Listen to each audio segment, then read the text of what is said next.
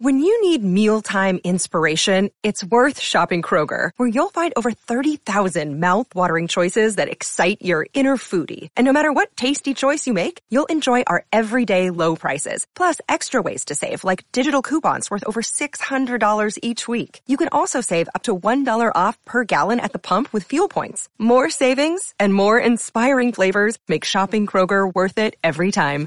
Kroger, fresh for everyone. Fuel restrictions apply. Uh, and now we have John McLaughlin on the phone, and Curtis is allowed to come back from the dead uh, uh, because you were banned for 10 minutes. That's banned for 10 minutes. Although I must say, um, George, uh, excuse me, Zimmerman, uh, actually the only interview Joan Hamburg ever gave in, in her entire career that dealt with politics was with Zimmerman. Cindy Adams, too. Yes. Cindy Adams loves George Zimmerman. And, uh, and uh, Hamburg loves George Zimmerman. They're in the same business. Now, one question I have for John McLaughlin is it true that you were on your way to becoming a priest when all of a sudden you realized you had another calling? Is this true, John? No, that's definitely not true.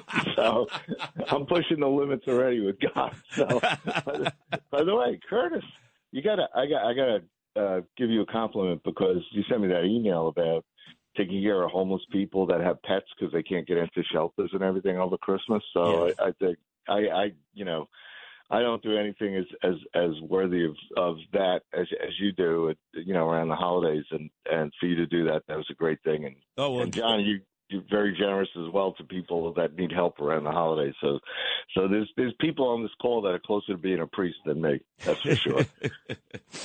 Well, I, I am involved in the Greek Orthodox Church, and I uh, and I work for uh, the Archbishop of America, and uh, uh, and I work very hard for uh, Cardinal Dolan too. Whenever he asks me to, Plus, in your church, uh, you can get Rabbi married. Pota- and Rabbi Potashnik. I know, but in your church, if you decided you wanted to be a priest and not a big macher, you know, uh, moving, you could have been married. Absolutely. I mean, it's when the rule is in the Catholic Church. You know why the Catholic Church you couldn't be married?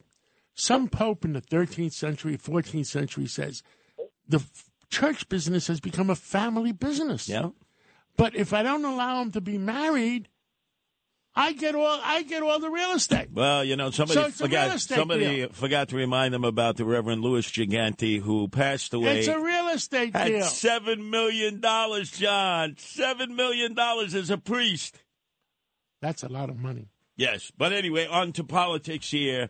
What do you uh, make of this whole uh, George uh, Santos situation? The interview that John had last night with him, and the other uh, publications uh, that have followed his. Uh, uh, he, as he calls it, a, he calls it a uh, resume embellishment.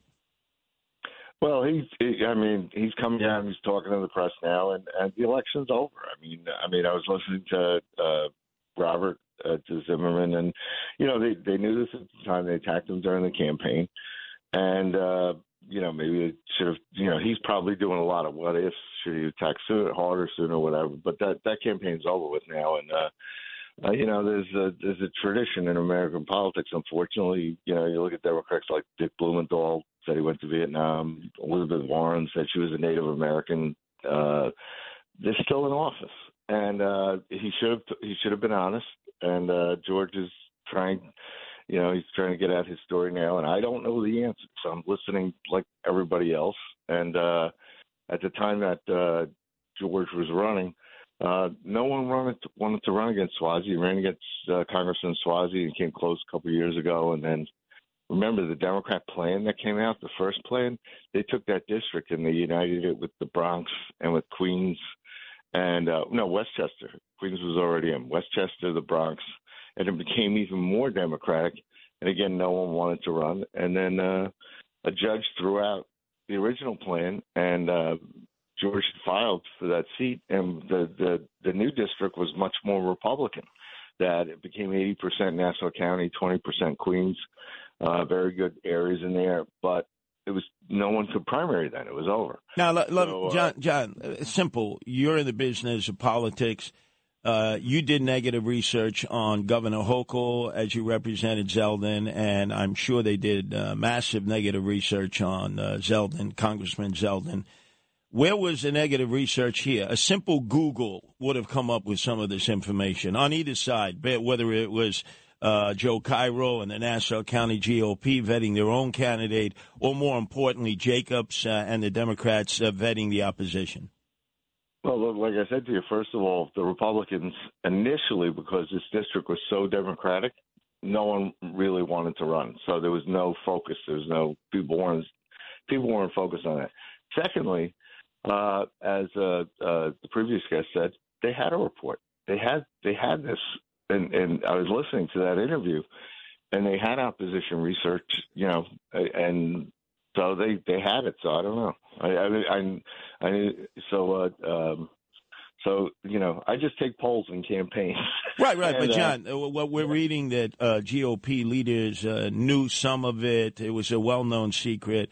Uh, isn't it true that George uh, Santos had insulated himself by claiming to be gay, uh, uh, Hispanic, and Jewish? I mean, there was no way they were going to attack their own candidate. Gay, Hispanic, and Jewish. That's like they hit the trifecta, the trinity, the troika in getting a candidate that normally they might not have had. Well, that's that's you know you're you're making that you know that's that's your uh, uh, opinion. So um, I don't I, you know, if you're a Republican, they attack you on any grounds they can get. So I'm used to, uh, you know. Oh, are you talking about that. the New York Times again? yeah, I mean, it's it's like if you're, especially if you're a Trump Republican, don't worry about it. nothing's going to insulate you. You're going to be attacked. So, uh, um, so anyway, so I, you know, we'll, let's hear the answers. But you know, as I mentioned, this there's plenty of Democrats. Look at Joe Biden. He didn't always tell the truth. He used to plagiarize speeches and stuff. I mean, you know, people are kind of numb to this in terms of the Democrats. But uh, that's whether you're a Republican or a Democrat, isn't it true? We talked about it the last hour that if you lie in, in Congress, you you can't be sued. Um, I'm not a lawyer. that is the truth. Say, I will believe you. That yeah. is the truth. If you tell lies on the congressional floor, you cannot be sued. I mean, that's a rule that I think is is what would our old president would say? They're full of crap. That's right, and I believe there's also a standard, unless it's not an egregious crime like murder. You cannot arrest a sitting congressman or congresswoman while they're in session. The moment the session is over, boom, you can put the handcuffs on. Now, the other the other rule was uh, if you dealt an inside, everybody goes to jail for inside information. Uh, uh, everybody. Um, if you if you there was a rule if you deal with insider information while you're a congressperson, and you know that that uh, this company is going to do this or this company is going to do that, and you buy the stock, you can't go to jail. They were going to try to change the rules. I'm not sure they changed the rules yet, but insider information, you know, Nancy Pelosi has become, you know, on a congresswoman's salary, she's become worth over a hundred million, I think. Yeah, when she was speaker, but, but they weren't changing those rules. By the way, by the way, I urge all candidates to tell the truth, be honest with voters. Voters deal with it much better than people think.